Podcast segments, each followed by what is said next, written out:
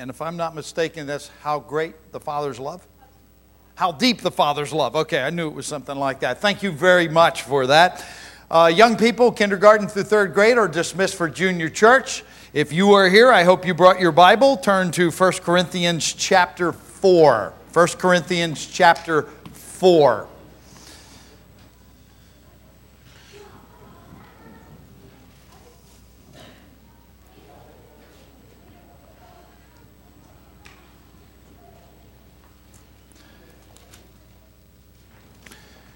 You're in for an adventure. We're going to cover 21 verses in the next uh, 35 minutes, so hang on, be ready, ready to go. Uh, we are going to look this morning at trustworthy fools. As we look at the whole concept that is found in 1 Corinthians, the first part of it, is we find that the Apostle Paul makes it clear that no one is more valuable than someone else. Humility, not being arrogant are absolutely things that should be true of all Christians. Even though the Apostle Paul was a great man, he was no more valuable than Apollos or no more valuable than the person who went out and helped their neighbor.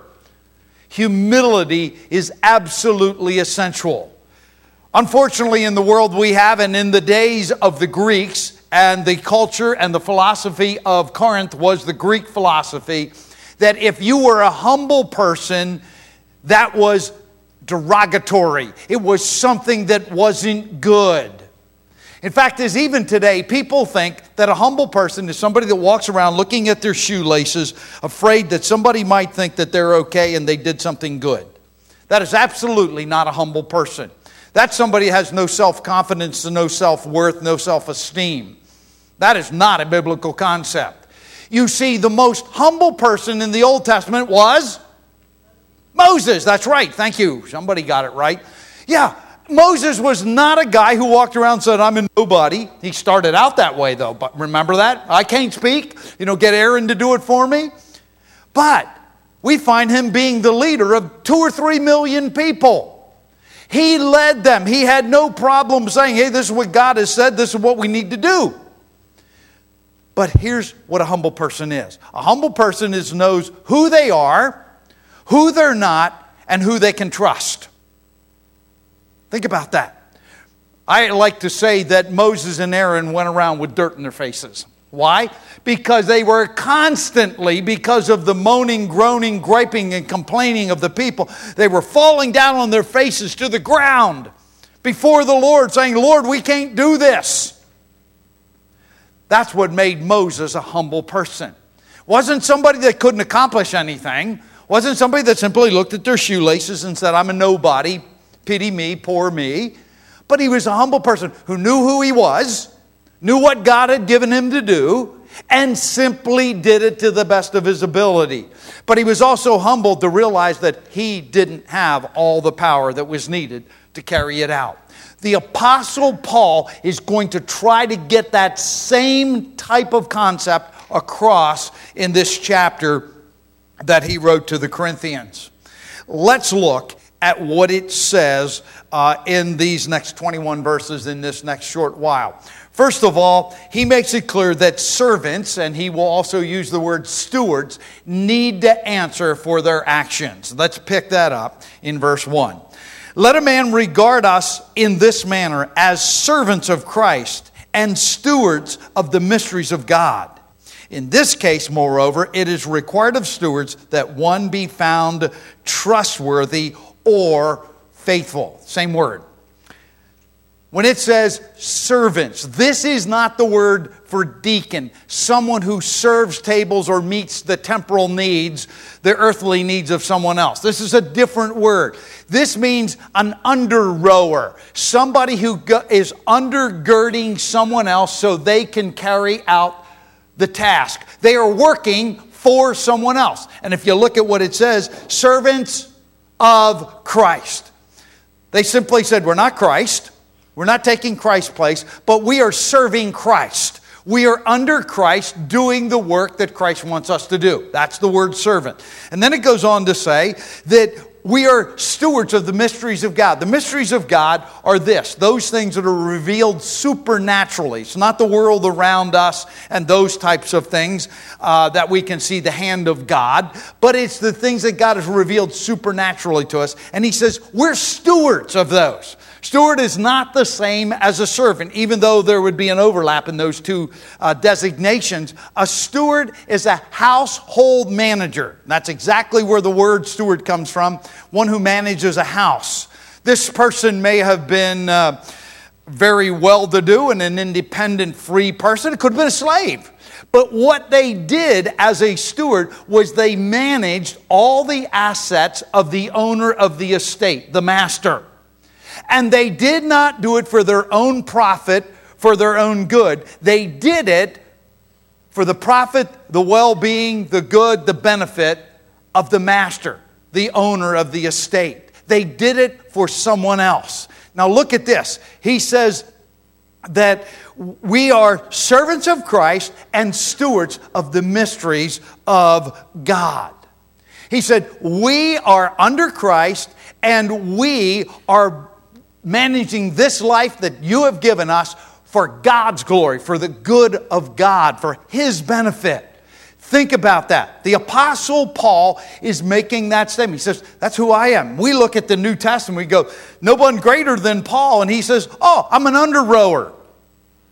I'm a steward. I'm a household manager. That's what I do.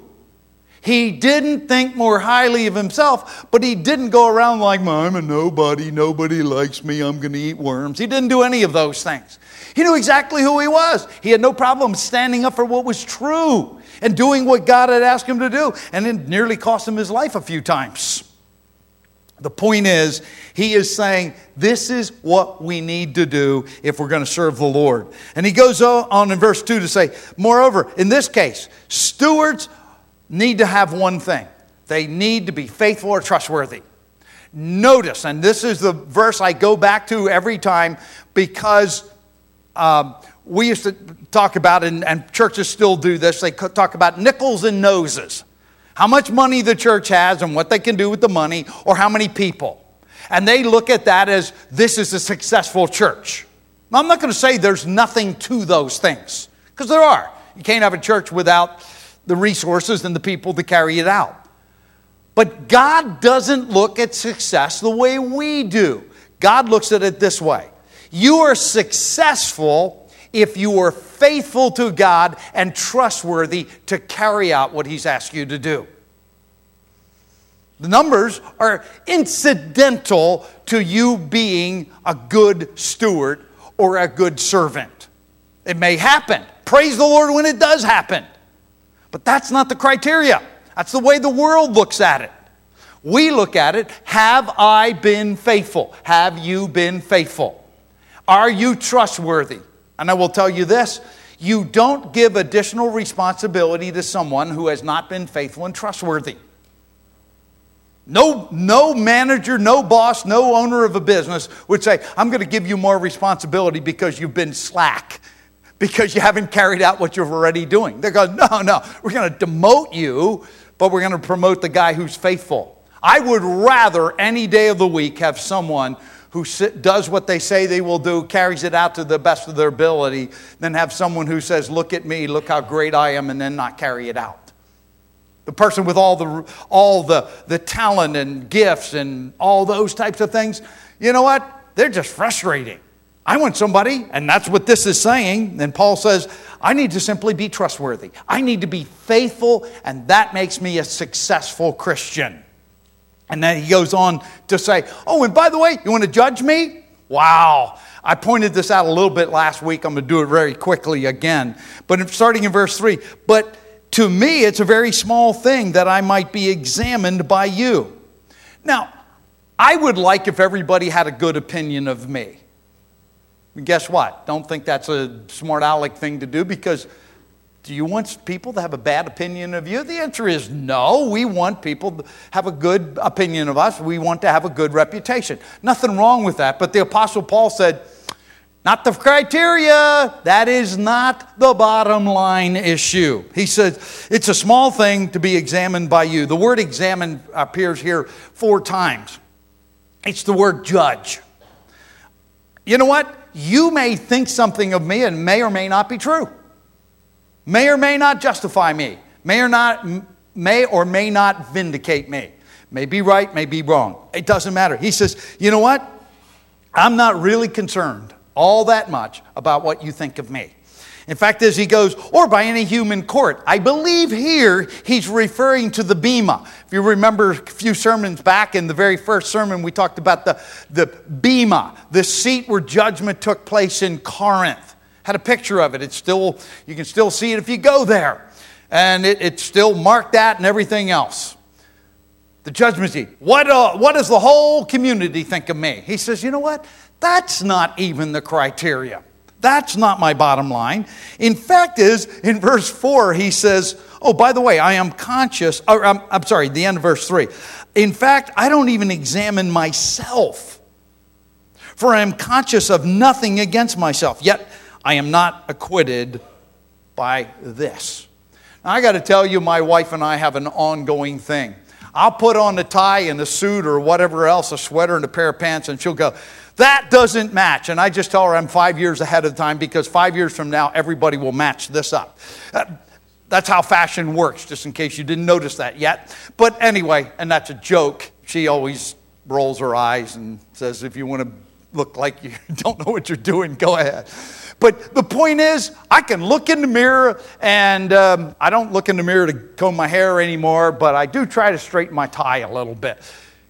But you know what? Even then, I can walk out the door and stuff doesn't match, and I don't really care.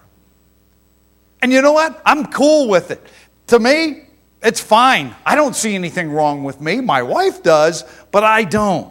He says, I can look at myself in the mirror spiritually and say, I'm okay. I'm okay. You know, what's, what's the big deal? Oh, I can see it in you, and I can see that problem in you, and that sin in you, and, you know, I can see it in everybody else, but I don't see it in me. And that's what the Apostle Paul said. He said, you know what? I can, I can look at myself, but when I do, I'm, hey, I'm okay. It's all you that are wrong, right? That's the way it works. I'll guarantee you. It works with husbands and wives, it works with families, it works at churches, it works across the board. But then he gives the real one. In the end of verse 4, he says, But the one who examines or judges me is the Lord. He said, You know what? Only one of them really matters. And that's what God thinks. And you know what? That's the one, that's the hard one. Because I can look in the mirror and see exactly the same thing you see, and I'll go, eh, no problem. And you can go, You've got a problem, Paul. But he says, No, the Lord is the one that judges. And then he says, Oh, by the way, make sure, verse 5, don't go on passing judgment before the time. In other words, don't get into the business of judging everyone else. I'm not saying sin should not be dealt with. That's the next chapter. Sin does need to be dealt with. But he's not, I'm not going around looking over your shoulder, peeking in your window, oh, you know, trying to find out the dirt on you. He says, that is not what we're supposed to be doing. That's not our job as Christians. Don't go on passing judgment ahead of time, but wait until the Lord comes who will bring to light the things hidden in darkness. Those are not the things you see, and they're not even the things that I see about myself. And disclose the, and here's the key word, motives of men's hearts. Then each man's praise will come to him from God. See, I do care about what other people think about me. I care about my reputation, so do you. But ultimately, that's not what really matters. I tell people many times, they say, How do you stand in front of people and talk to people? Well, if you knew me before I was a Christian, you would know that you would never have guessed that I would ever stand up here. That was not me. I was kind of really laid back, and my wife was the outgoing one. And now, even to this day, you know what I do? When I come in here every Sunday morning or whenever I come in, I leave all my inhibitions outside the door. because you know what? If I started thinking, I wonder what she thinks about me, I wonder what she, he thinks about what I'm going to say. You know what? If I did that, I wouldn't say anything. I'd be, I'd be, I'd be stuck, you know, in fear. But you know what? Here's what it comes down to. When I leave my inhibitions out there, it's like, okay, Lord, what do you want me to say? I can honestly say there's sometimes I stand up here and say stuff I never, vi- I, I never visited. Yeah. I never study because the Lord brings it. as, as I'm going along. Not always. I do my study. But God says, I'm going to check your heart out. Even the dark things that you don't see and nobody else sees, I check them out. That's what it uh, comes from. I look at the motive, the plan, the purpose, your attitude, your reasoning behind what you do. What I want to do? I want to make sure people know the truth. I want to make sure they understand the truth. And I want to challenge people to put it into practice. I'm not against, and if you go to any kind of seminar or anything, they'll say, first impressions are really important. By the way, I'm not against first impressions. I hope I make a good first impression on anybody that walks through these doors. I'm not sure I do, but I hope I do. But you know what? If you're with me, first impressions can be very, very deceitful. Because let's face it, I can put on a really good front for a few minutes. So can you and then you find out the real person. Well, God's, this whole thing, what Paul is saying is God looks at the real you. Why you do what you do, what your goals are, what your purposes are. I know there are people that you meet them and uh, go, wow, this guy's a really, or this gal's a really great Christian. They give you the testimony of something that happened 20 or 30 years ago. And then you ask them, what is happening in your life? What, you know, what's happening in your life? And all they have is their testimony from 20 or 30 years ago. Oh, it's a good first impression. a, a few weeks ago, we had all the new members of Garden Chapel come up front on Sunday night and give their testimony. One of, one of the most enjoyable, encouraging services that we have had at Garden Chapel in a little while. Because to me, it was like, wow, this is great to see what God has done in people's lives. But you know what? I also, and that's great, I'm, I'm 100% for that. But it's what has happened since that. Has it continued on? If 20 or 30 years later you can just say, well, I got saved in 19 whatever, and uh, you know what? The Lord is good, and you can't say the Lord is working in my life now, there's a problem. We need to go on. But anyway, I need to move forward. Servants also need to be examples of humility. We, as I mentioned when we started, humility is the big thing. Not being arrogant is the big thing.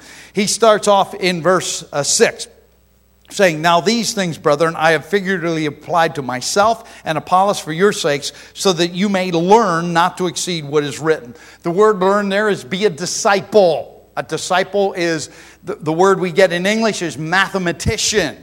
Mathetos is the Greek word. And it's uh, one who learns from their master, from their teacher, one who becomes like their teacher, practices what they're taught. He says, I have lived in front of you an example so that you could literally follow me and that you don't go beyond what is written.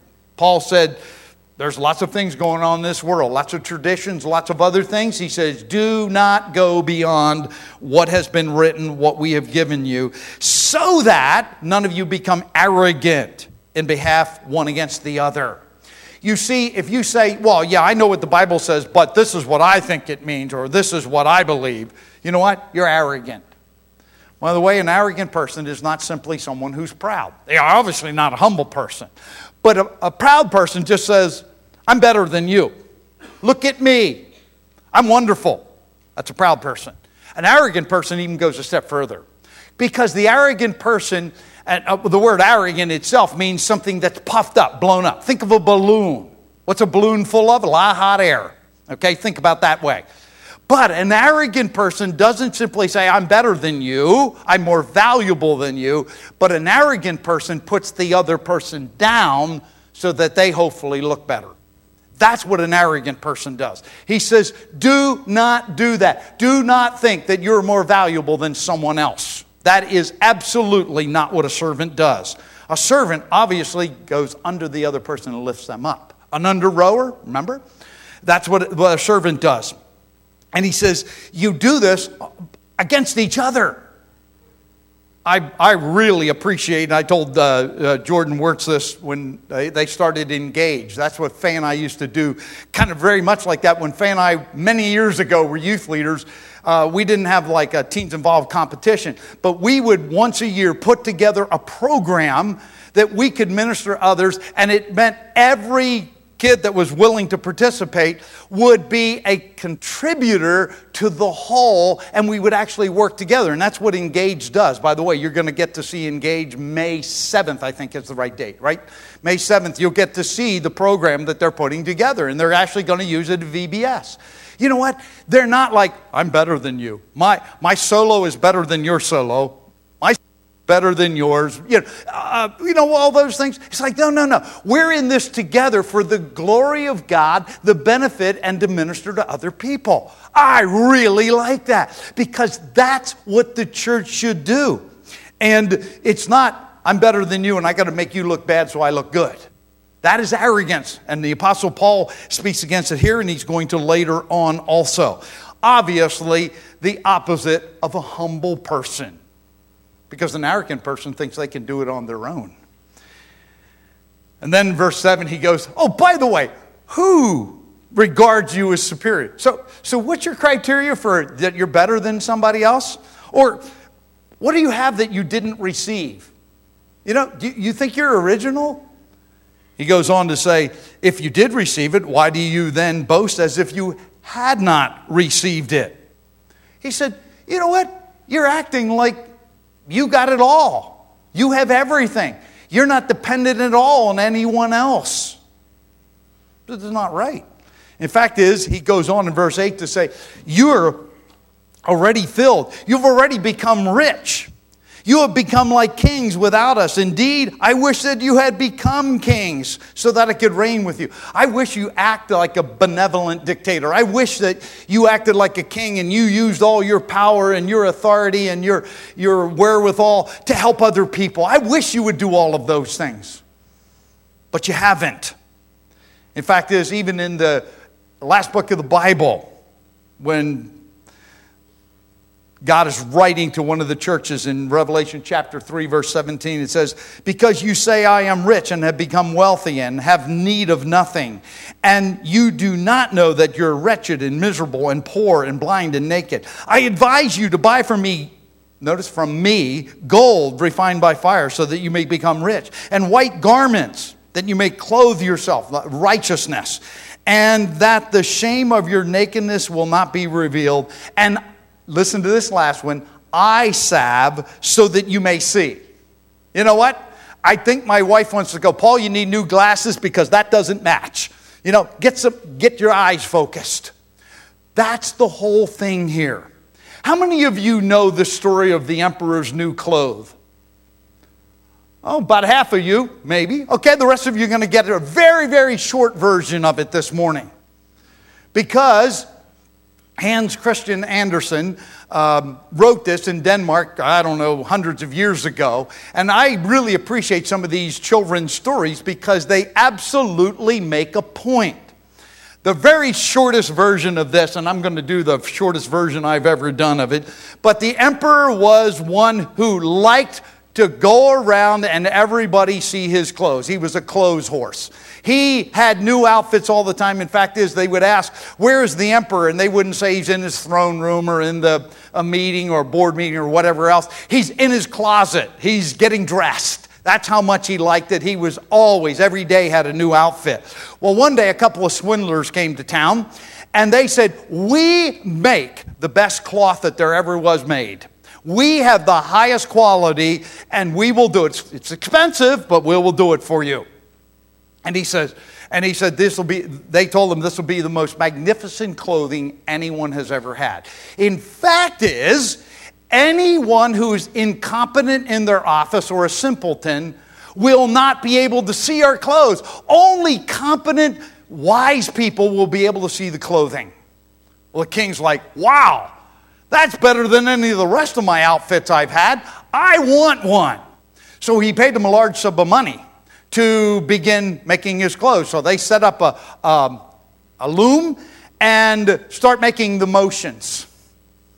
And uh, the king was starting to get curious. They were weaving this cloth out of silk and gold thread and all this kind of stuff. And the king said, Man, I really like to see what this is going on, but I don't want to go down there yet. I'll send my most trusted servant. Now, you understand, if you can't see the clothes, you're incompetent or a simpleton. So he goes down and he looks at what they're doing. He sees them weaving in the air and, you know, cutting in the air and all that kind of stuff. But he's like, well, if I go back and tell the king that I can't see the clothing, I'm going to get fired. By the way, I'm, I'm paraphrasing this. Look it up in the internet or get a kid's book out. You can see the whole story. And uh, I'll get fired. So he goes back up and he says to the king, These things are magnificent. This is the most highest quality cloth you've ever seen. This is wonderful. But it's so exquisite you're going to have to pay a little more money. So he gives them more silk and more gold, more silver, and all that, and they hoard it away. And uh, they keep going. He sends a few other of his servants down there, and of course, they don't want to be seen as incompetent. They don't want to lose their job. So they all come back and they tell the king exactly the same thing. They say, This is just wonderful.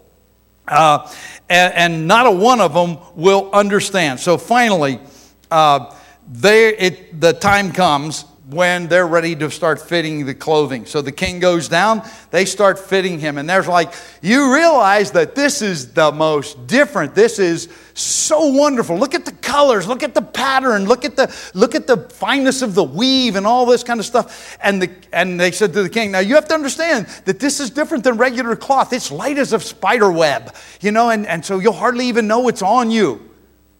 But it is just magnificent. Of course, everybody else had already told the king how magnificent it was. And so they, they dress him and they're working late into the night because they're acting like they're working hard to make the best there is.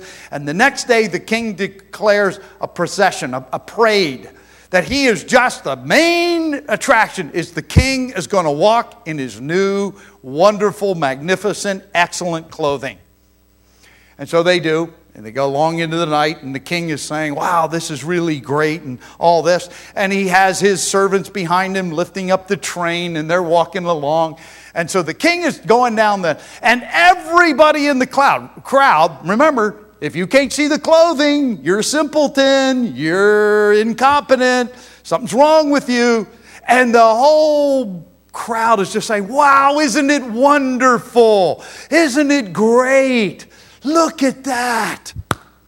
And then, this is why it's a children's story.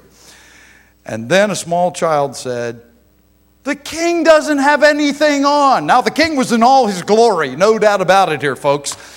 And uh, everybody else all of a sudden said, Hey, that child is right. The king doesn't have anything on. But the king, he didn't want to lose his position either. And the emperor, the king says, to himself, well, maybe they were right. Yeah, they are kind of right. I, I, I, don't see anything. But you know what? The procession must go on. We must continue on. And so, even more proudly, he strutted down through, even though he had no clothes on, and everybody behind him was acting like nothing was wrong. You know what? The point is this if you're arrogant, if you're proud, if you're not a humble person, you're going to act exactly like that. It's like, hey, nothing wrong with me. I'm okay. By the way, your family can do that. A church can do that. You name it, you can do it. You have to face reality. The point is, a servant has to be an example and has to be an example of what is right and true and good and profitable. But also, we also know that, whoops, uh, my slides are messed up. I'll, I'll, use the next two and then I'm done. Uh, it also goes on to say, and there is uh, in Matthew chapter 23, it says, Call no man your father on earth. It says, Don't call him a teacher, a rabbi, and those kinds of things either. And people have taken that and they have taken it to something that it shouldn't be. In fact, is in verse 10, it says, that we are fools for Christ's sake, but you are prudent in Christ. We're weak, but you're strong. You are distinguished, but we are without honor. And then he, go, then he goes on to say, hey, we are, as, as apostles, we're, we're hungry, we're thirsty, we're poor, uh, we're treated badly, we're homeless, we work with own hands. When we're reviled, we bless other people. When we are persecuted, we endure. When we're slandered, we try to make things right. We become the scum, the dregs of this earth, this world. Simply that. That's what you scrape off of pots and pans after you're done using them. It's what you scrape off of an engine if you're like me and you're trying to build a new engine. You scrape all the grease and all the dirt off. It's good for nothing. You throw it away, you put it in the trash. He said, That's what we've been treated like. But he says, and that has happened right up until now. But he says in verse 14, I do not write these things to shame you. The Apostle Paul isn't going, I want to make you feel bad. Because if he did that, he would be doing exactly the opposite of what he's just preaching to them about. He'd be saying, I'm more valuable, I'm better than you. He doesn't do that. He says, I'm not doing this to shame you, but to admonish you. Bring it to mind, is what that means, beloved children. For if you have countless tutors to Christ, or in Christ, I'm sorry, yet you would not have many fathers, for in Christ Jesus I became your father through the gospel. He says, I'm your spiritual father. Now, there are people that look at this and say, the Bible is full of contradictions. This is one of them. It says, don't call any man your father. And then the Apostle Paul turns around and says, hey, by the way, I'm your father in the gospel, in Christ. Is that a contradiction? The answer is no. But there are those that do take this. So let me give you a few statements from Scripture that are absolutely true that the word father is used. For example, biological relationship. The Ten Commandments says, honor your father and mother. Well, that's the exact opposite of saying don't call anyone your father. So it, obviously cannot mean biological. Many of the Old Testament patriarchs, they were the forerunners of what Christ would do. They are called father. For example, in Luke 16, Father Abraham. No problem with that. No thing the messenger of the gospel. That's the Apostle Paul. That's this passage right here. And there are those that are spiritual leaders in general. They said, you know, the priests were the spiritual leaders, the fathers of Israel in Acts chapter 7. And then the last one is it is used of anyone who cares for somebody else like they were family. Job had made it very clear. He says, I have been like a father to the people who couldn't help themselves. Nobody contradicted that. I don't know about you, but I've had some young men who've said, Paul, you've been more of a father to me than my own father. And I have attempted to do that. I'm not sure how good a job I did, but I have attempted to do that. And you know what? Those of you that have helped other people's children and maybe adopted them or been a foster parent or a whole lot of other things. That fits this whole thing. You reached out and cared for somebody else that needed care. No problem with any of those things. On the other hand, if you go to the arrogant, proud, I'm more valuable side, you have a problem. And I believe that's exactly what Jesus was talking about in Matthew chapter 23.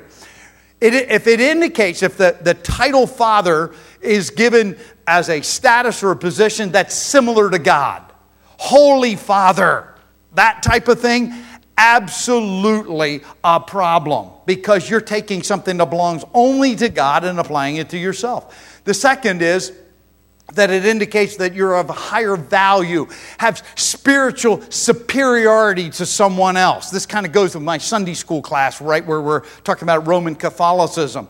A priest in Roman Catholicism is an alter Christus, another Christ. And they are called father. The priests are called father.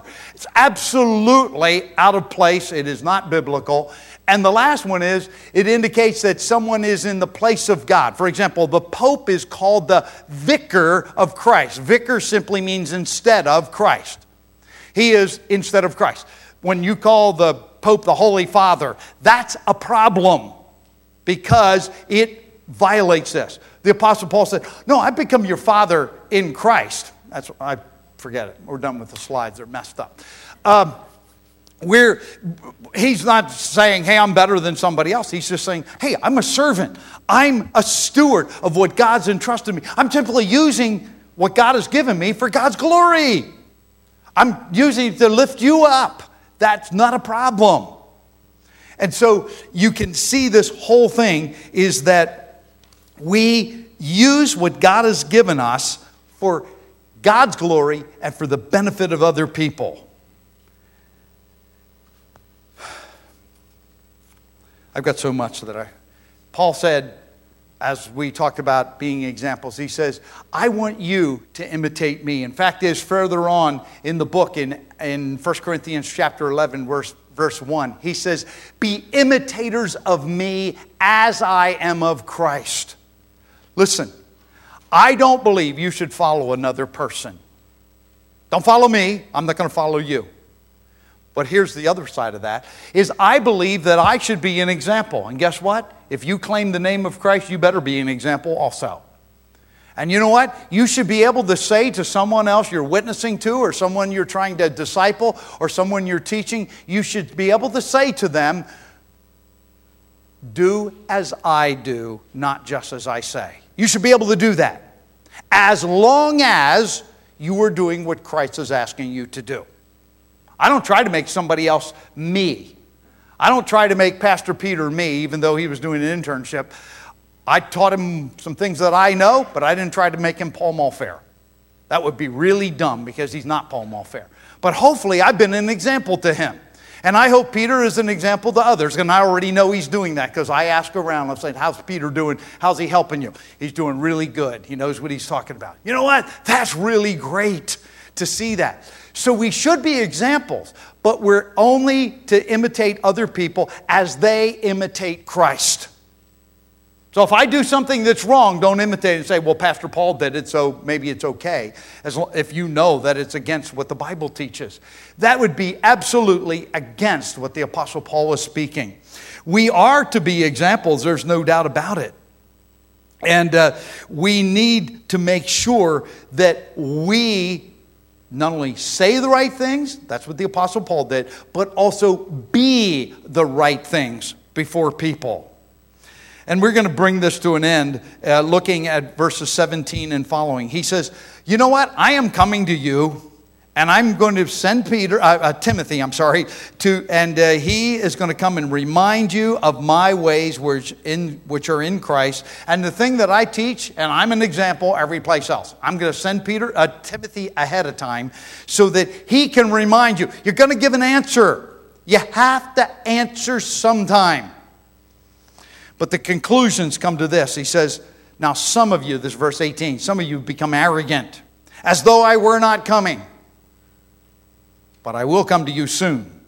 If the Lord wills, and I will find out not the words of those who are arrogant, but their power. For the kingdom of God does not consist of words.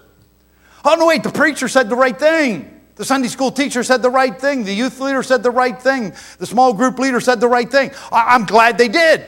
That would be wrong. I mean, that would be false teaching. But it's not the final criteria. That's not what it is. It doesn't consist in words, but in power. That is taking those words, putting them into practice. Where does the power come from? Is it them? Remember, I said before when we're judged, a lot of things that we think are great are going to get burned up because on the outside they look good. I did it on my power. I get the glory. But if I do it in the power of the Holy Spirit, God gets the glory. I get blessed. I get rewarded, yes. And other people are benefited. And I stand the test of the fire. And then the Apostle Paul ends with this. Kind of a hard place to end, but it's really a good one because it sets the two aside of each other. It says, What do you desire? Remember, the Apostle Paul's going to visit. He'd been there five years before, and he's saying, I'm coming back. He says, What do you desire? Shall I come with a rod, symbol of discipline, executing, hey, you were wrong, I'm, uh, smack your fingers? Or with love and a spirit of gentleness? You see, we don't live in, we don't need to live in fear as Christians. We just need to know the Lord's coming back. And He is going to hold us accountable for exactly what we do. Not simply the words that we say, or what everybody else thinks about us, or even what you think about yourself. But what do I test myself by what God says? I can look in a regular mirror and come out and say, I'm okay. But when I look in this, that's a different story. When I ask God, test me, try me, show me if there's some evil way in me, He doesn't play games. He says, Hey, Paul, get it together. That's wrong. That's a bad attitude. That's the wrong action. Those words are not good words. We need to all recognize that we have to answer, not to ourselves, not to some human court, not even to the community as a whole, but we have to answer to the Lord. Arrogance, pride, those kinds of things have no place. Being a good example in our words and our deeds and in the motives behind what we do, absolutely what God wants from us. Tell you what, that's a, a tall order. And it's not easy. Fact is, it's impossible to do without the power of the Holy Spirit, without the truths of the Word of God. Not easy, but it's doable because He's the one that works in. Remember Moses and Aaron? They were humble, but they knew where their power came from. They knew what they could do, what they couldn't do, but they knew where to turn. I challenge you with that this morning. Let's all stand together as we close. Father, what a great God you are, and you have not left us without power. You've not left us without information. And Lord, you've left us with a great expectation that we would live as examples to those around us, that our life, our words, our attitudes, everything would work together for the glory of God for the benefit of those around us. That they would not only hear about the resurrected Lord, but they would see the resurrected Lord living in us and through us and using us in ways that we could never do on our own. Lord, I pray that you would challenge us and encourage us with those words today. We thank you in Jesus' name. Amen. God bless. Go with God and be a blessing to someone.